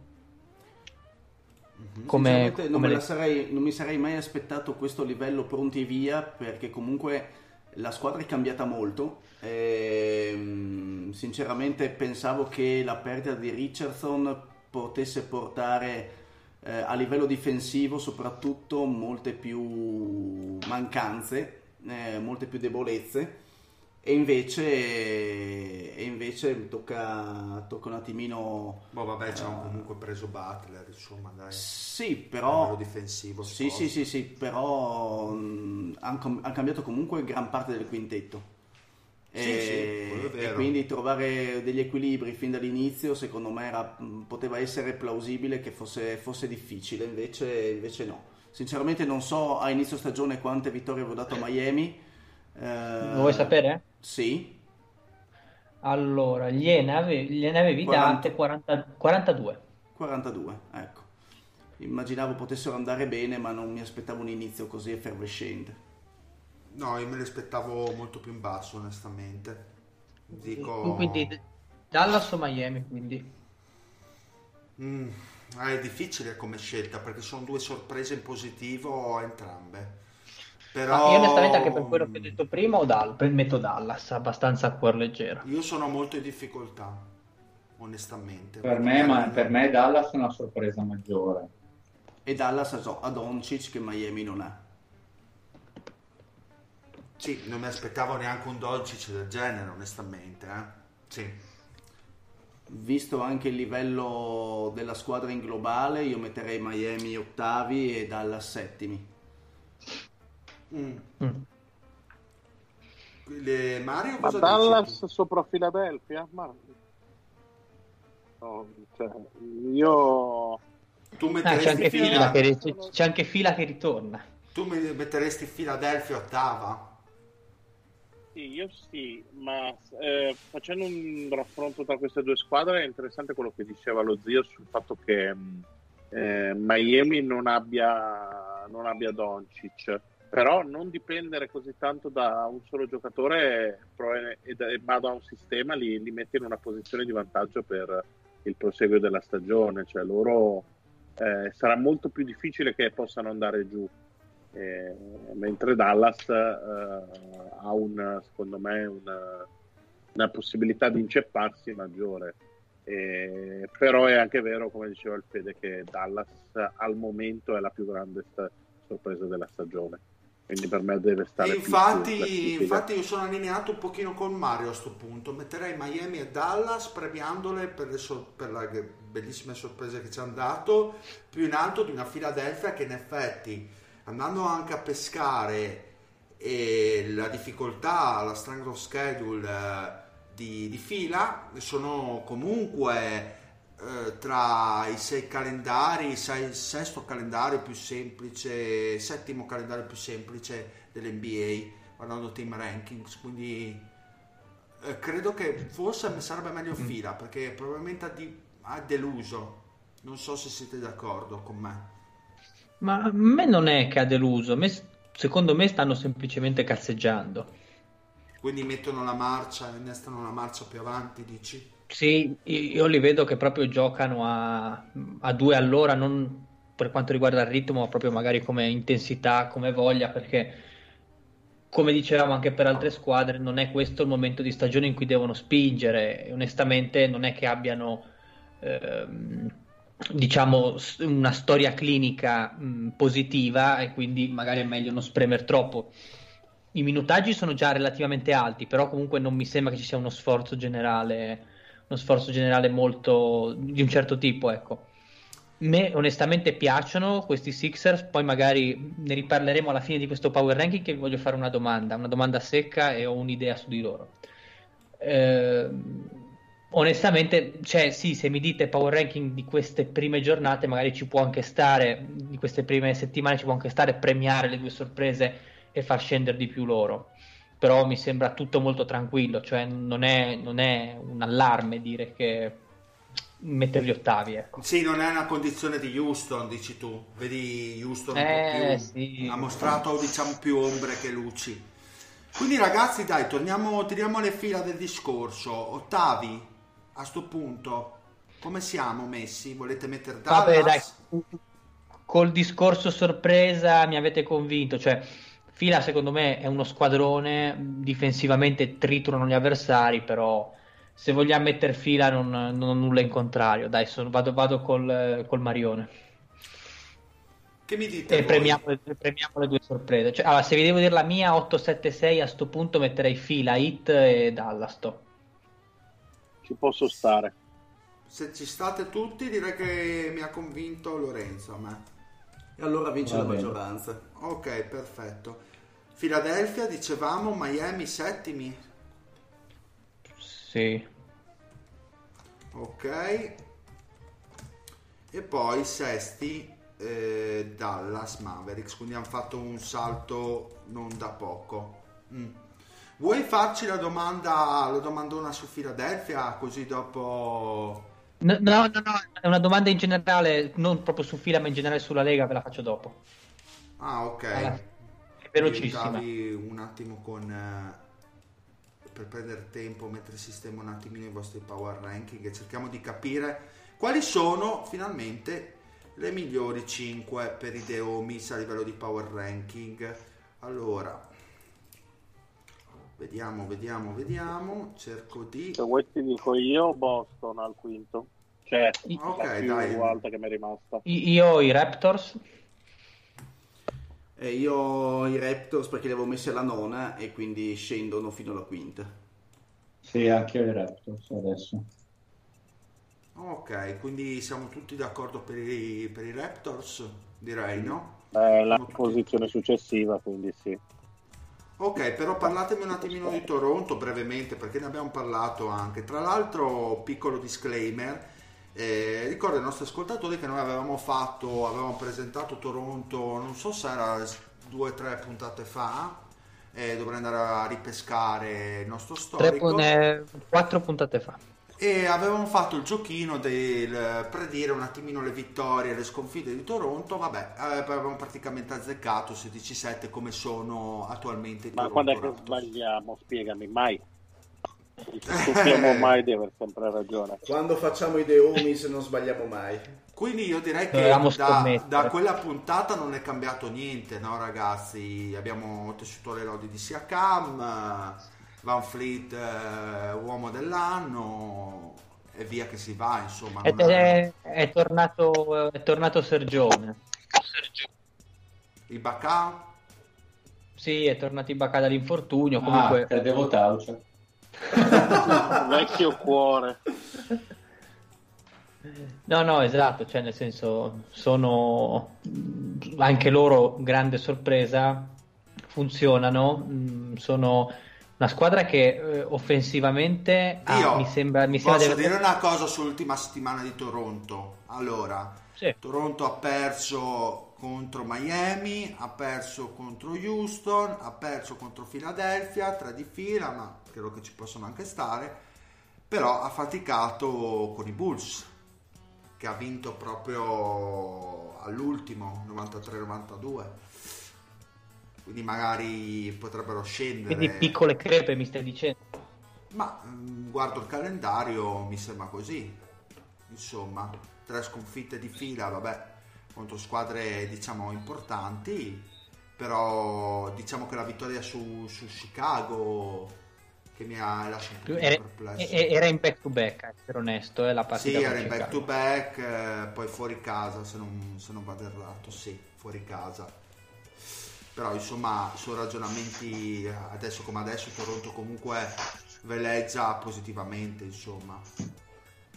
Esatto, quello che stupisce di Toronto è lo spacing che hanno e come sta realizzando, cioè nel senso il quintetto, il peggior tiratore da 3 Gasol col 35%, che è una cosa enorme comunque, che è un lusso enorme avere un lungo che ti tira il 35 su 3 tentativi. E gli avversari onestamente vanno in difficoltà perché gli allargano tantissimo l'area e Siakam comunque ha la possibilità in questo modo di scorrazzare e fare quello che vuole in un campo molto più aperto all'Antetokounmpo, più o meno. Cosa che diceva tra l'altro Fede nella puntata appunto dove abbiamo parlato di Toronto in maniera più esaustiva, cioè gli sembrava Siakam molto vicino a Antetokounmpo per certi versi. Lo dicevo io. Ah, lo dicevi tu, Lorenzo. Ah, ok, perfetto. Vogliamo toglierti ogni merito, Lorenzo. Sì, mi state distruggendo, la vostra opera sta riuscendo. Ma non siamo noi, è la vita. Sì. Lorenzo, la vita è una merda e poi muori.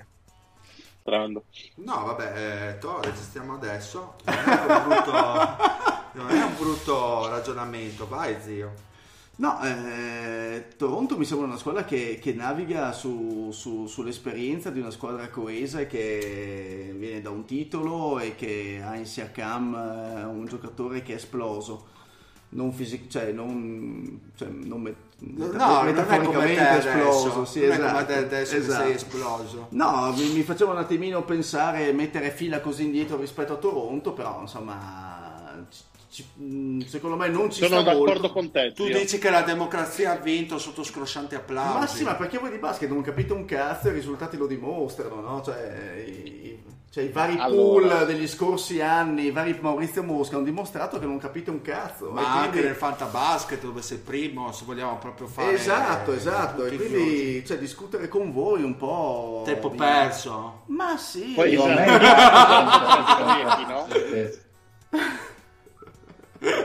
Voglio dire... Vi lascio fare, vi divertite, vi lascio fare, tranquilli, vai, proseguite. Grande, zio, sborone così che caga in testa a tutti. E vado anche a pisciare. Dall'altra montagna. Sì, dall'altra della montagna. Allora, vabbè. Saluto, ci vediamo fra 2 minuti. Adesso dire... che se n'è andato lo zio, si può specificare che noi insomma abbiamo messo, almeno parlo personalmente, gli hit sopra Philadelphia perché...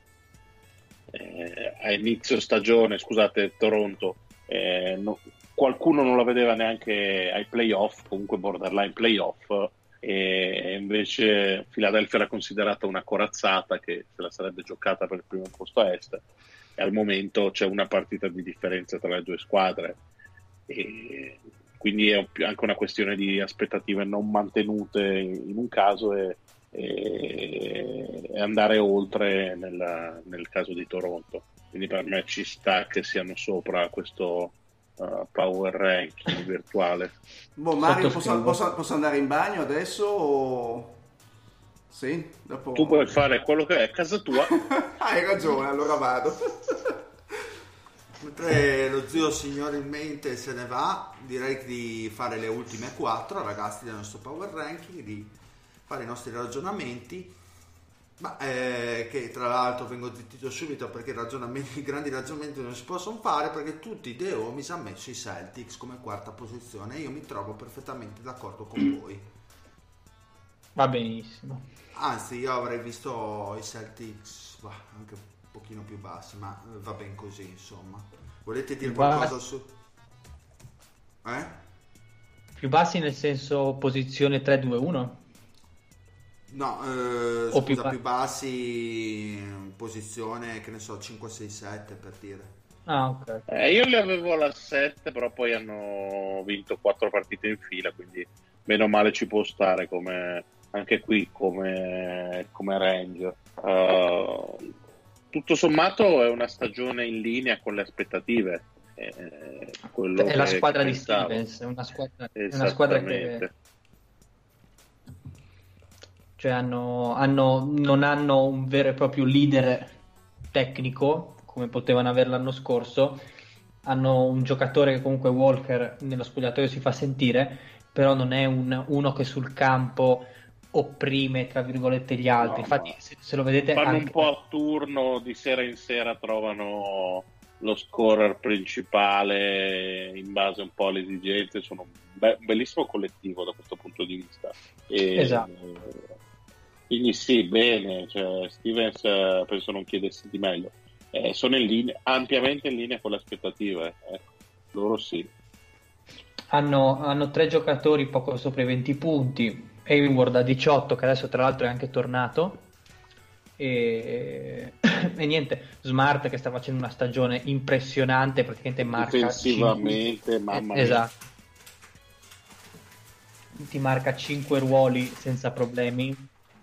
Che cazzo sta succedendo? Trovassero quel lungo sul mercato potrebbero davvero fare un salto in avanti incredibile, anche perché ai playoff non ti puoi presentare con Tice, Canter e poco altro.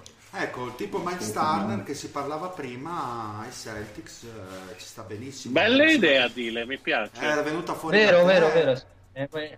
Arguta come idea.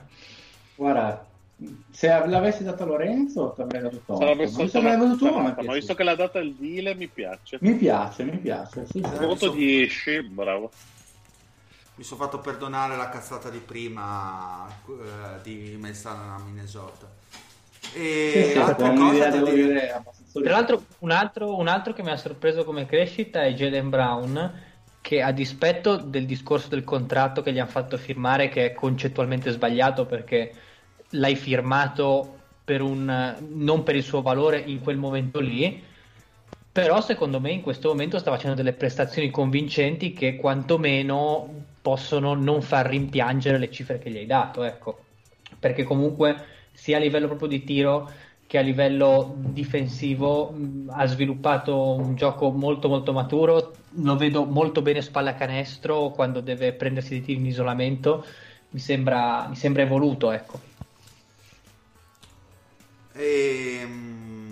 Volevo andare a vedere il calendario di Boston, il 17° come difficoltà, quindi abbastanza rinerguato. Ho fatto un mix max come mi piace dire a me, di calendario, un po' difficile, un po' facile. Stavo anche cercando di capire. Non hanno ancora perso in casa.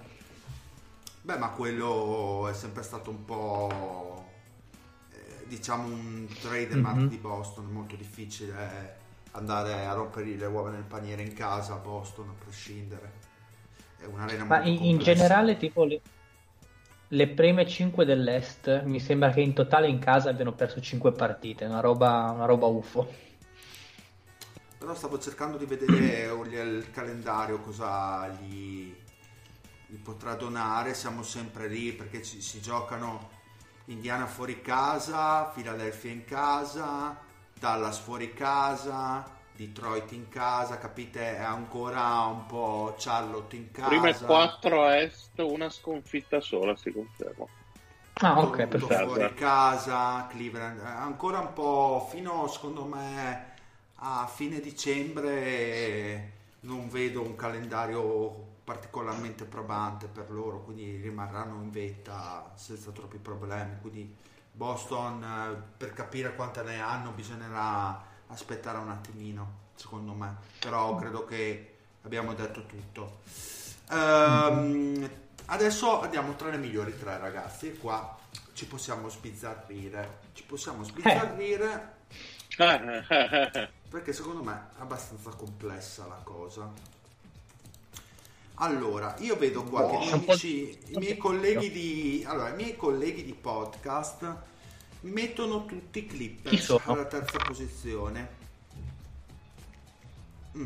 Perché ne capiamo un casino. Basta, non c'è da discutere, allora. Non c'è da mettere altro. Cioè, perché è complessa, sono d'accordo. No, nel senso, mi aspettavo in effetti un po' più di casino come Milwaukee, magari terza. Sì, più brio. Invece siete perfettamente allineati. Premesso che per me i Clippers sono ancora i favoriti per la vittoria. Sì, assolutamente. Però ovviamente è un'altra questione. C'è da dire che non sono mai stati al completo. Non hanno, secondo me, neanche mai messo le marce quelle alte e stanno molto sperimentando. Io sono impressionato dalle piccole cose che hanno fatto vedere, nel senso che comunque hanno dimostrato che quando giocano tutti sono sostanzialmente una corazzata inarrestabile, e sono molto curioso di vedere come ai playoff qualcuno possa fare un canestro contro il quintetto Beverly, Harkless, George, Kawhi e Harrell. Sono molto molto curioso, perché secondo me dovrebbe avere 40 di defensive rating un quintetto del genere. Quindi mi hanno molto impressionato, ma stanno andando un po' col freno a mano tirato, quindi ci sta il terzo posto. Una serie sarà sicuramente così. Lakers, Clippers, sarà molto interessante. Tanta roba quest'anno. L'NBA si bagna. Sì, ma sarà molto interessante. Direi che l'aspettiamo tutti, quell'eventuale finale di conference. sarà veramente una finale di conference. Ammesso che ci sia, perché comunque ci sono squadre a Ovest che possono fare lo scherzone.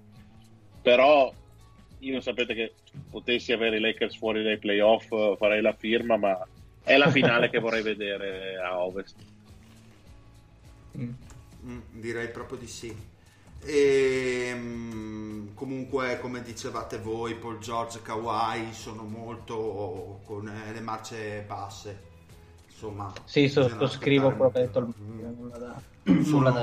Sì, non c'è molto da dire secondo me sui Clippers. Soprattutto Kawhi, avere la miglior panchina della Sì, soprattutto Kawhi. Soprattutto Kawhi è molto, diciamo, marce basse, si sta mantenendo secondo me per i playoff al 100%. E direi che non ne ha neanche bisogno di giocare, voglio dire, insomma, perché i Clippers navigano a questi livelli, c'è poco da dire. Secondo i Bucks per la redazione, a parte Lorenzo che mette i Lakers al secondo posto. Qua magari ci dà una spiegazione, così tanto credo che secondo i Bucks, partiamo da questo presupposto, no? Vince la maggioranza, io sono d'accordo con voi.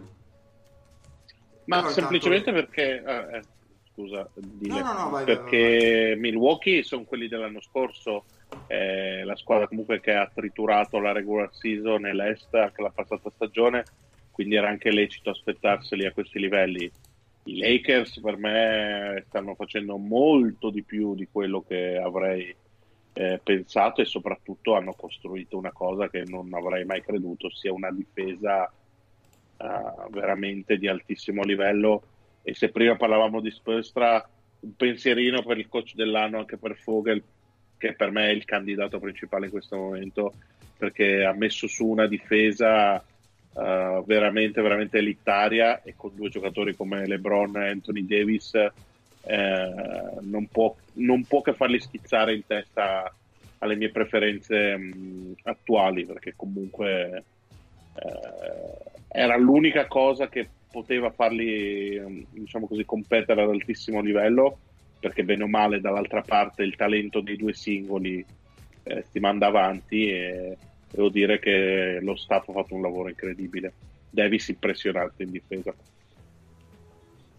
Davis impressionante, penso, in tutti e due i ruoli, perché sta giocando... Sì, però non me lo aspettavo così attivo dall'altra parte del campo. È vero. No, sono d'accordo. Io, se devo dire la mia, sulla mia valutazione, premesso che stiamo parlando di dettagli, di minuzie, di facezie, poi e quindi sono andato... record. Esatto, e quindi dicevo, sono andato a ricercare appunto il dettaglio. Onestamente Milwaukee è 15 vittorie di fila con delle vittorie abbastanza prestigiose, cioè, per dire, 3 giorni fa hanno dato 30 punti ai Clippers, tra parentesi, così en passant.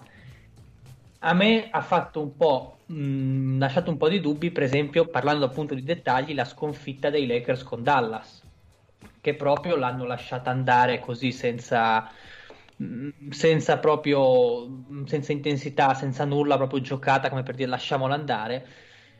Un atteggiamento che mi ha lasciato qualche dubbio. Ecco, stiamo sempre parlando di elite, però appunto se devo cercare la differenza, io vedo da una parte una squadra che è uno schiacciasassi, che non guarda in faccia a nessuno. Diciamo che forse, scusa ti interrompo Lorenzo, forse questi Lakers non riescono o non vogliono, questo non lo so dire, ancora imporre il proprio ritmo, o almeno non lo fanno sempre. Spesso si adattano al ritmo degli avversari e magari tendono un pochino a subirlo. Ovvio che poi il talento prevale, però secondo me appunto non sono ancora, forse perché non so se perché lo vogliono o non riescono ancora a dettare i ritmi di una partita dall'inizio alla fine. Quello è l'unica pecca che ho trovato in questi Lakers finora. Sì, no, assolutamente ci può stare. No, per dire, ripeto, stiamo parlando di dettagli, sono andato a cercare il dettaglio, a me questa cosa qua ma un po', non dico insospettito, però mi ha fatto preferire i Cerbiatti al posto degli altri. Poi se volete mettere i Lakers, nessun problema, non ho nulla da ridire. però onestamente il modo in cui hanno piallato l'Est me li fa mettere davanti, perché veramente questi, come dice il Mario, sono gli stessi dell'anno scorso, ma per me non è una critica o comunque una diminuzione, ma è anzi un punto positivo, perché riescono a essere loro stessi con un anno in più, quindi con tutte le squadre che stanno trovando un modo per batterli. E un Brogdon in meno. Con Brogdon in meno, tra l'altro. Tra parentesi, secondo me questa qua sono una squadra, lo ripeto, da inizio stagione fatta e finita per la regular season, ai playoff è tutto un altro paio di maniche. Anche perché non... E secondo me le due squadre dell'Ovest in questo momento, Clippers e Lakers, stanno giocando per quell'obiettivo, non per la regular season.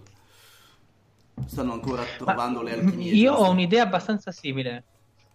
Cioè, secondo me Est e Ovest in questo momento sono molto simili. Cioè, ci sono due squadre che sono attrezzatissime per i playoff, Fila e Clippers, e due squadre che sono attrezzate per la regular season, Bucks e Lakers. Ci vedo questa somiglianza, le vedo abbastanza simili come analogie. È una mia idea, poi. In realtà sì, i Lakers probabilmente sono avvantaggiati da un certo punto di vista, vedo un attimino il roster, le prestazioni, le statistiche, li vedo un attimino più in là dei Bucks, e semplicemente perché magari hanno Danny Green, ma hanno anche comunque due stelle di immensa grandezza contro i Bucks che hanno Tettucumpo, e poi hanno Middleton e un Bledsoe che sta facendo discretamente bene in regular, poi i playoff è sempre un altro discorso per Bledsoe, e poi hanno entrambi dei problemi, cioè sono corti ovviamente per strutturazione, ma quello è chiaro, perché i Lakers hanno comunque trovato un Bradley abbastanza in forma che gli tiene comunque botta e aiuta a livello difensivo soprattutto, hanno Kuzma, però poi hanno il Caruso di questo mondo, il Pop di questo mondo, il Rondo di questo mondo, hanno un Howard in più anche i Lakers, che però vorrei un attimino vederlo anche nell'ambito playoff. Per ora ci sta molto bene in regular season, abbiamo tessuto le lodi del dottore. Dall'altra parte i Bucks hanno Hill che non è, sì, dalla panca quei 20 minuti che gioca non è propriamente il top, non è neanche un impresentabile, hanno tirato fuori Di Vincenzo che comunque nei suoi 21 minuti qualcosa dà, ecco. Hanno tutte e due luci e ombre. George Hill, migliore tiratore da tre dell'NBA in questo momento. Vecchio cuore del fantabasket, grandissimo. 51% su tre tentativi a partita. Un cecchino, uno sniper.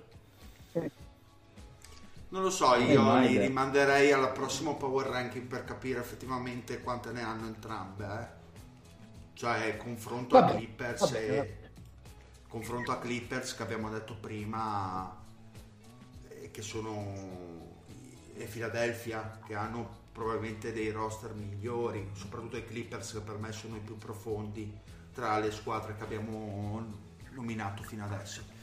Bene, credo che abbiamo detto tutto, ragazzi. Allora vi direi di fare un rapido recap per i nostri ascoltatori: 14esimi Minnesota, 13esimi Nets, 12esimi Utah, 11esimi Indiana, 10esimi Denver, 9 Houston, 8 Philadelphia, 7 Miami, 6 Dallas, 5 Toronto, 4 Boston, 3 Clippers, 2 Bucks e 1 i Lakers. Dopo magari li mettiamo anche sul nostro Twitter, su Facebook, eccetera eccetera eccetera. Questo è il primo power ranking ufficiale della redazione dei The Homies, quindi dopo ci risentiremo tra un mese per vedere cosa è cambiato nella Lega. Ok. Chi sale, chi scende. Chi sale, chi scende, sarà molto interessante. Io avevo il domandone, che vai, un po' avete risposto così. Anche voi.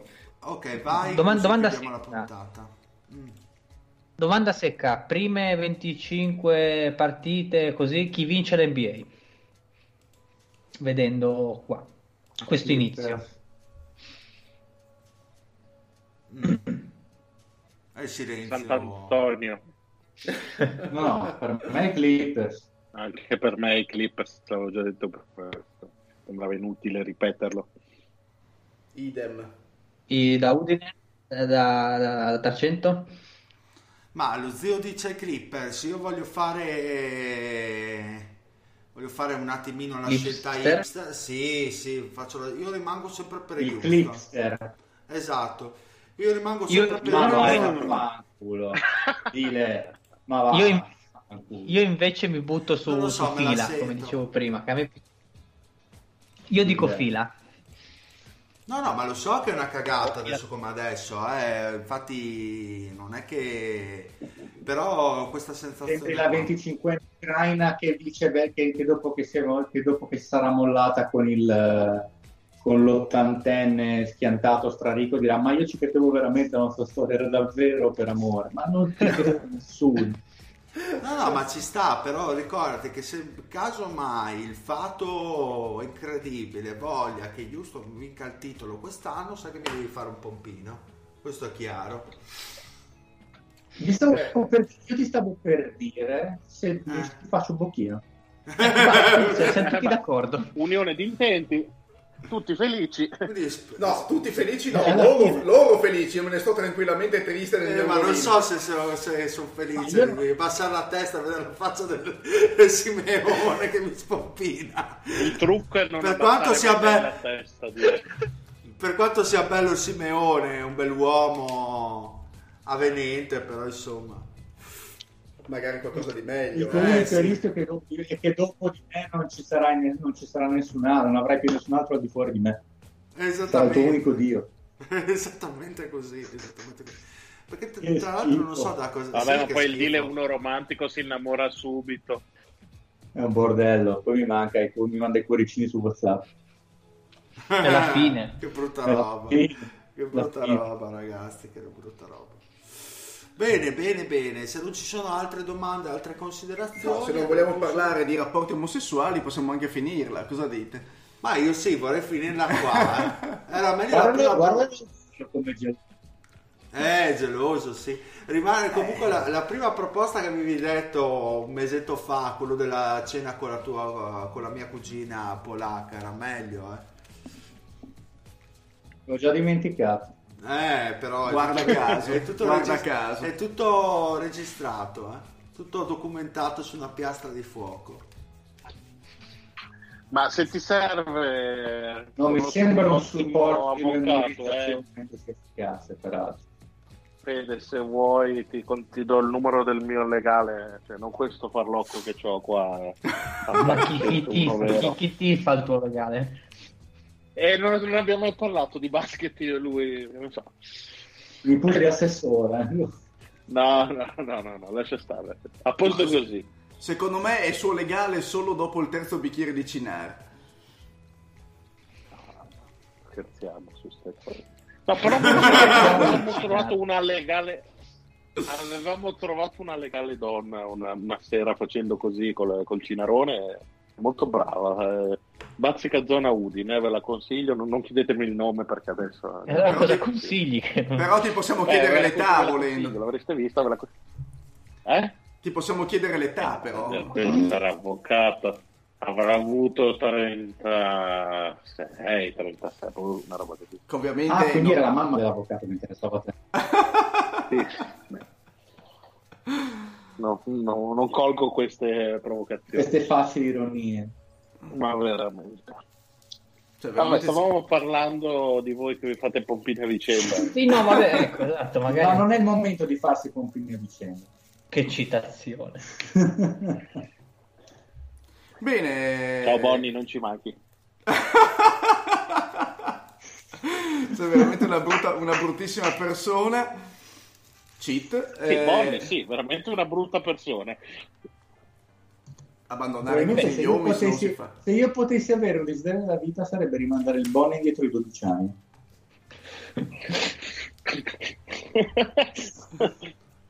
Sei molto perfido, lo sai. Milano. Sì, possiamo ma finire. Ma questa parte non l'ascolta nessuno, come detto prima. Voi vi ho detto prima, nessun ascoltatore ci ascolta. Se volete insultarli, fatelo adesso, tanto non se ne accorgeranno mai. Ma se vi ha mandato il nostro ascoltatore addirittura le classifiche di Spotify che vi preferiscono The Ringer, vi preferiscono Pomeriggio non Bravo. Abbiamo detto una scortesia, ragazzi, cioè i nostri ascoltatori preferiscono noi, insomma, è un dato di fatto. Non credo, sai. Ah no? Ah, quindi solo il Tozzi. Non è che noi preferiamo noi. Questo è vero, però noi non facciamo testo, io faccio testo, faccio fede sul Tozzi. Vabbè, un saluto al Tozzi. Io faccio Tozzi sul Fede, allora. E il Fede fa fede sul Dile, a questo punto torniamo al discorso di prima e possiamo chiudere. Dile, chiudi sta puntata prima che succeda delirio. Un saluto allo zio. Buonaserissima a tutti. Un saluto al Fede. Bella Regas, alla prossima. Un saluto a Lorenzo. Buonanotte, volevo far chiudere anche perché devo ancora cenare, quindi via, agile, ci ricordiamo. E ultimo, ma non ultimo della vita, il grandissimo Mario. Buonasera a tutti, soprattutto a quelli che mandano i cuoricini su WhatsApp. che non è il Dile, tra l'altro. Un saluto dal Dile e alla prossima. Bella! For my little bag, I go to walk. Fuck all designers, fuck all your powder. I've been boycotting the Gucci store. I got too many hoes, they all losing their clothes. I keep too many poles, niggas strapped up like Rambo. Moving these packs out the back door. For my little bag, I go to walk. Fuck all designers, fuck all your powder. I've been boycotting the Gucci store. Saving it up, I don't spend shit. Family know I'm the meal ticket. Why is you asking about street shit? Like, how you about street shit? Stop all that capping, you ain't shit. Word on the street, you a fucking snitch. Word in them jails, you a fucking bitch. Don't speak on my name, you're irrelevant. Hit you with curry, I never miss. Got a Glock 40 with hella kick. Posted on the block, revving up. Flipping your BM with trouble nip. Salisbury, fuck savages. I'm from the park, I ain't average, nigga. Stop all that sneaking, just out of nigga. Use your head before it's brain matter. I know some Mexicans keep it loud. I'm in the trenches where life don't matter. Niggas be thinking I'm frontin'. Never been to jail. Don't mean I'm stuntin'. My life private, tryna get the scoop. Fuck all you outsiders, I'm with a shot of my plug, guala guala. Ready to move, keep guap my key, Glock 80. Bitch, I'm no key with it. Seeing knocked down, spray to my aid. Thou shalt see heaven, keep it in the streets, thou never fold. Thou shalt get the message, stand on 10 toes, never change up. Thou will be blessed. I got too many hoes, they're all losing their clothes. I keep too many poles, niggas strapped up like Rambo. Moving these packs out the back door. For my little bag, I go to walk. Fuck all designers, fuck all your powder. I've been boycotting the Gucci store. I got too many hoes, they all losing their clothes. I keep too many poles, niggas strapped up like Rambo. Moving these packs out the back door. For my little bag, I go to walk. Fuck all designers, fuck all your powder. I've been boycotting the Gucci store.